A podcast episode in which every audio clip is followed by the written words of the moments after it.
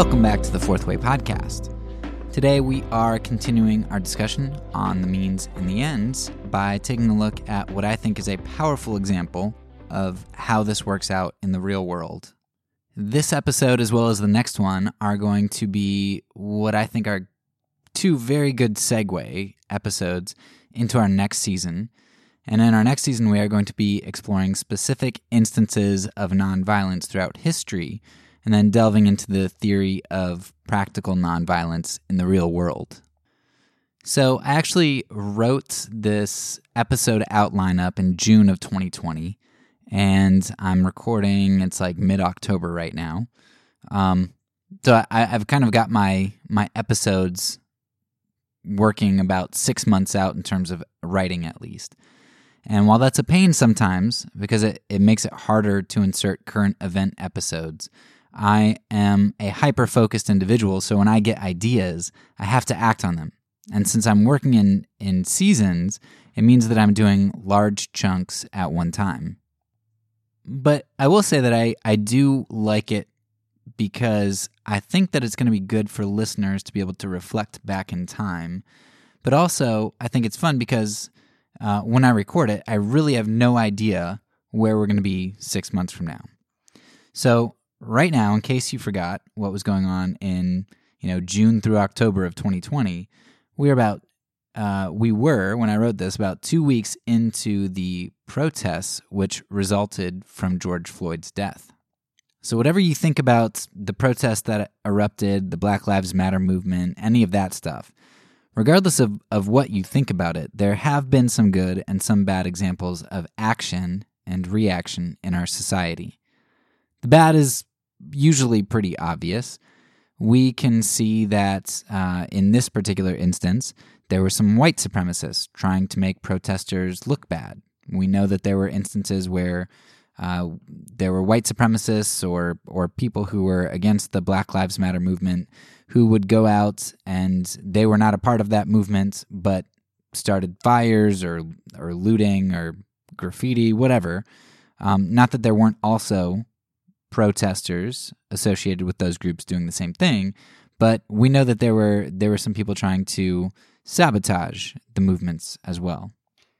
Now, in, in all of these cases, whether it was somebody sabotaging an event or whether it was uh, the Black Lives Matter movement or other people sabotaging their own events or their own communities, um, tensions rose, obviously, communities were harmed, and people were hurt, and relationships strained. But then there were also some beautiful depictions that we were able to see in all of this. One of the most beautiful scenes I saw, which occurred at a number of locations, was when the police force would join with protesters in kneeling. Some places had cookouts with the police in the community. Um, sometimes the police marched with protesters. But the one which stood out the most to me was the one in which the police knelt with the protesters. That just, there's something about that solidarity to me that um, that was just beautiful. And I think it stood out to me most because it represented the antithesis of the issue at hand. So police brutality and violence was being protested, and the opposite of that, the thing which would most represent the vulnerability of police officers, is to kneel down, to bow heads, and to assume a posture of submission. Um, it, it's almost as if like an acknowledgement of, of the issue and saying, I submit to this critique. Even if I'm not individually responsible, um, I, I recognize the issue here and I want to join you in solidarity. It's, it's a very humbling thing to do. So for a group who is thought of as wanting to maintain control and to do so through power, force, and dominance. Um, seeing police officers humble themselves in solidarity and vulnerability was was pretty amazing. I mean, literally they were putting their lives in the hands of the protesters. If anyone had a gun or wanted to get the jump on the police officers, that would have been a, a perfect opportunity to do that. But what you saw instead was that it caused protesters to break down in tears a lot of times. There were hugs exchanged, and it was beautiful. So while a lot of times the protesters are depicted as just these vitriolic people who um, just hate police, and that I'm sure that probably is true sometimes, Um, and police officers are also portrayed as just these power mongers who want to domineer people. What you see is that when when one group, there's tension in one group for, for a specific reason, and the, the other group submits and just humbles themselves, a lot of times what you end up seeing is the road to reconciliation. You see that there is um, maybe not complete forgiveness, but there's just this rec- recognition of humanity and um, the beginning of restoration, at least, a first step. A common phrase in the nonviolent community is that violence begets violence. It's no surprise, then, that where police postured with army gear and were clearly ready and seemingly desirous to do violence, violence was pretty quickly found. At the same time, where the authorities postured with humility, repentance, and even if it wasn't for personal sins, if it was just this, this acknowledgement of wanting to be different than what has been, right? It, with their posturing of love, it elicited forgiveness and reciprocal love, and at least the beginning of, of restoration. Riots are not solved by meeting them with violence, and we saw that millions of times or not millions of times, but a lot of times after the George Floyd uh, incident, um, because as M L K said, riots are the language of the unheard. And that just doesn't justify riots. It doesn't justify physical harm or property damage, but it's acknowledging that there's there's legitimate harm and there's a legitimate underlying reason that people need to recognize. Riots are an inevitability in a community suppressed by violence. We can see this in the history of the United States because there have been quite a number of, of race riots throughout our history, even since the Civil Rights Movement. And while each riot was eventually quelled, for whether that was quelled by suppression and force or just quelled by um, kind of letting it run its course, the problem has obviously continued to fester because reconciliation was not achieved. Riots were often stopped with force, and if there was change that resulted from the riots, it was often only just enough change um, to appease people for a time. But it didn't really fix the problem or try to get at the problem. There was not a meeting of the black com- uh, community with humility, love, repentance, and a desire to truly reconcile.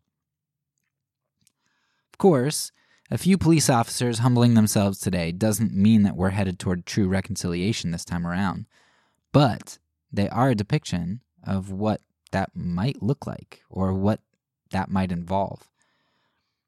I'm optimistic that, that some of these police reforms are significant enough that they are true attempts to hear the black community. But I also know enough to have read the Kerner Commission back in the late sixties, which said that uh, there were huge problems that needed to be addressed, and we're over fifty years beyond that, and we're still having all of this this pent-up frustration. You know, that's a pent-up frustration that I didn't realize existed until the past few years. Um, as a as a white individual, I would have always said, hey, things were kind of fixed with the Civil Rights Movement. And while the Civil Rights Movement was great, talking with black acquaintances, it's just, it's absolutely enlightened me as to how wrong I am. Uh, the things that they, the talks that they actually have with their kids, especially their sons, um, the the experiences that they've had personally, I mean, just, just blew my mind. Like I would have thought that it was rare that this happens or it happens in certain communities. But I, I have not talked to a black friend or acquaintance who has told me that they have not had a personal issue that I find really strange. Let me just give you one example. So uh, someone I know is a black man and a police officer. And I was talking to this person and asking them, what do you think about this movement? And uh, he said, oh, yeah, definitely. It's It's been a long time coming. So this guy's a police officer who recognizes that the Black Lives Matter movement is good and has been a long time coming. And I've heard that from one or two other police officers, uh, secondhand anyway. Um, and it, it's just amazing. So I was I was talking to him, and I asked him, you know, have you had experiences when you're not in uniform, when you're not in your police car, have you been pulled over for ridiculous things? And he's like, oh yeah, lots of times. And telling me, like, this police officer pulled him over and said, oh, I'm sorry, I didn't I didn't think you were wearing your seatbelt. But then he saw that he was, right? Uh, or like taillights that weren't out, things like that. Things that I would never even imagine being pulled over for. I mean, I know you can be pulled over for, for those legitimate infractions, um, you know, like a taillight, but who, I've never been pulled over for that. Had and most, I have not spoken with a white person who's been pulled over for a stupid reason like that, or knows somebody who has. I'm sure it's happened, but you talk to, you start talking to black people, and the uh, the amount of them that have an experience with these obscure uh, rules or these obscure things that that people aren't usually stopped for, it's just, it's amazing. So um, there there is a lot of tension, and there's a lot of of stuff going on in that community. And we see that boiling up, and we have to ask ourselves, what can we do to fix it? And now I want to take a case study here, um, which I'm not trying to use this as, hey, I've got the answer to how we fix this thing, because I, I don't have a specific answer. That's for people who are way smarter and, and way more understanding of politics and, and that kind of stuff. Um, because personally, I invest in the church and let secular people do their politics. Um, but I, I do want to offer kind of a scaffold, a, an outline, a structure of sorts, um, a vision, a dream, whatever you want to call it. I want to provide a glimpse of what it might look like, because right now what we've, what our solution has been, has been, quote, law and order. Uh, it's been force, it's been violence, it's been police militarization. It's it's been a certain way, the way of aggression. And in this series, we've talked a lot about means and ends.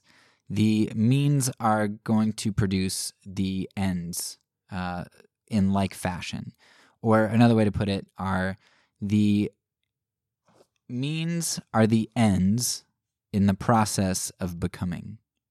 I really like that saying because it, it just sums it up so well. The means are the ends in the process of becoming. So let's take a look at a different part of the world and how you might be able to envision something like this. So take Costa Rica. Costa Rica has not had a standing army since nineteen forty-eight. Now we could get into that and look at it and talk about its crime rate compared to other countries around it and how that's gone and what they do instead. Um, but that's not that's not really my interest at the moment. You can look that up. It is a really interesting story, and it's it's amazing for for me as a U S citizen to imagine living in a country without an army when like over half of our budget ultimately ends up going towards army sorts of things here, uh, towards the military. Um, what does it look like to not have a military when we're told that military is our life, it's our survival, it's the only reason we're able to have the power and freedoms that we do? In fact, I, I can only vote because of the military, um, so I don't know how they have elections in Costa Rica.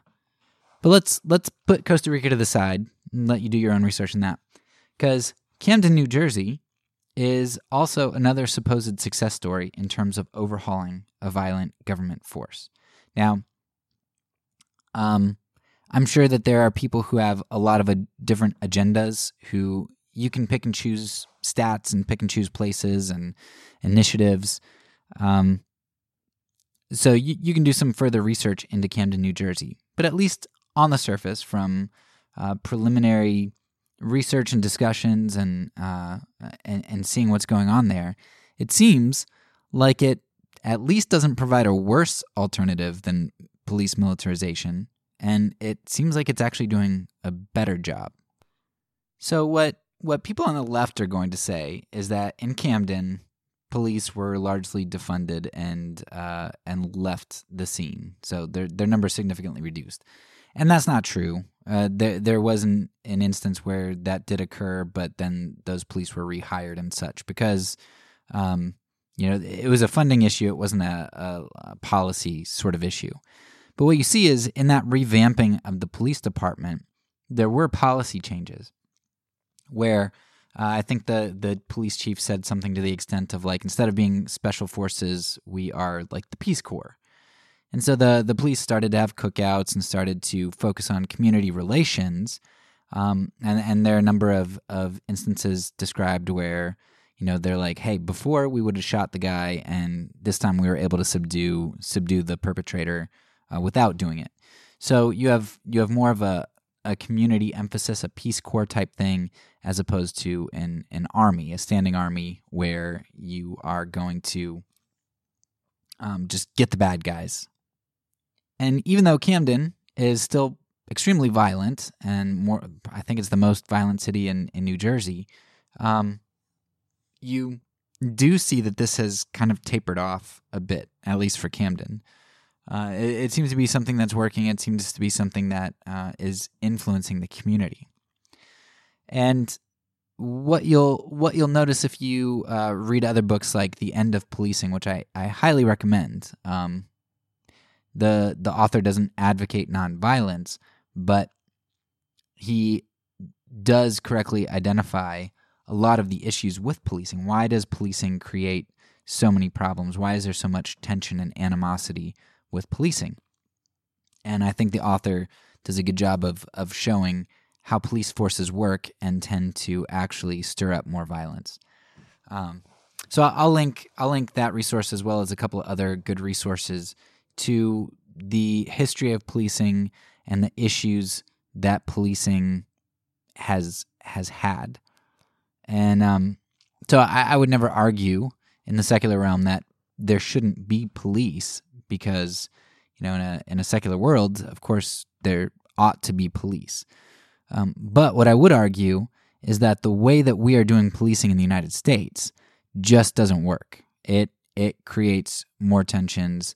And uh, if you if you escalate violence, you're gonna, and if you do violence, you're just gonna create more violence. You're gonna um, make things worse. And we don't only see that from the police who use tear gas and and other kinds of things preemptively sometimes, but we also see that from the uh, protesters. And when they get up in people's faces, when they throw rocks, when they do violence, that tends to to escalate the violence. And so as we As we uh, are in this kind of tumultuous time in the States, and we we are thinking about race issues, whether that's thinking about how we go out and voice our concerns as citizens and how we protest, or whether that's thinking about how we want to shape our police force, keeping this idea of means and ends in mind is going to be really important for how we go about doing that. While I don't know where we will be in six months uh, or five years from now or fifty years from now, I think we have a lot that we can learn from Jesus, which makes sense. And I anticipate that if our culture is truly seeking to reconcile, um, I think this will come about not through force, but through gently seeking to understand and by our humble repentance. Um, next episode is going to be the last episode of the season, and it's going to kind of be a continuation on this in that I'm going to talk about race. So the Kerner Commission, um, we know that that talked about how there were just these underlying issues that, that needed changed in society and um, talked about needing laws and, and other sorts of things to, to change that. But Um, in the next episode, we're going to talk about what truly changes society and whether laws have actually done that, whether the government has been able to do that. Um, so that's more of the ideological take on this. This is more of the kind of physical presence take on it. So anyway, that's all for now. So peace, and because I'm a pacifist, when I say it, I mean it.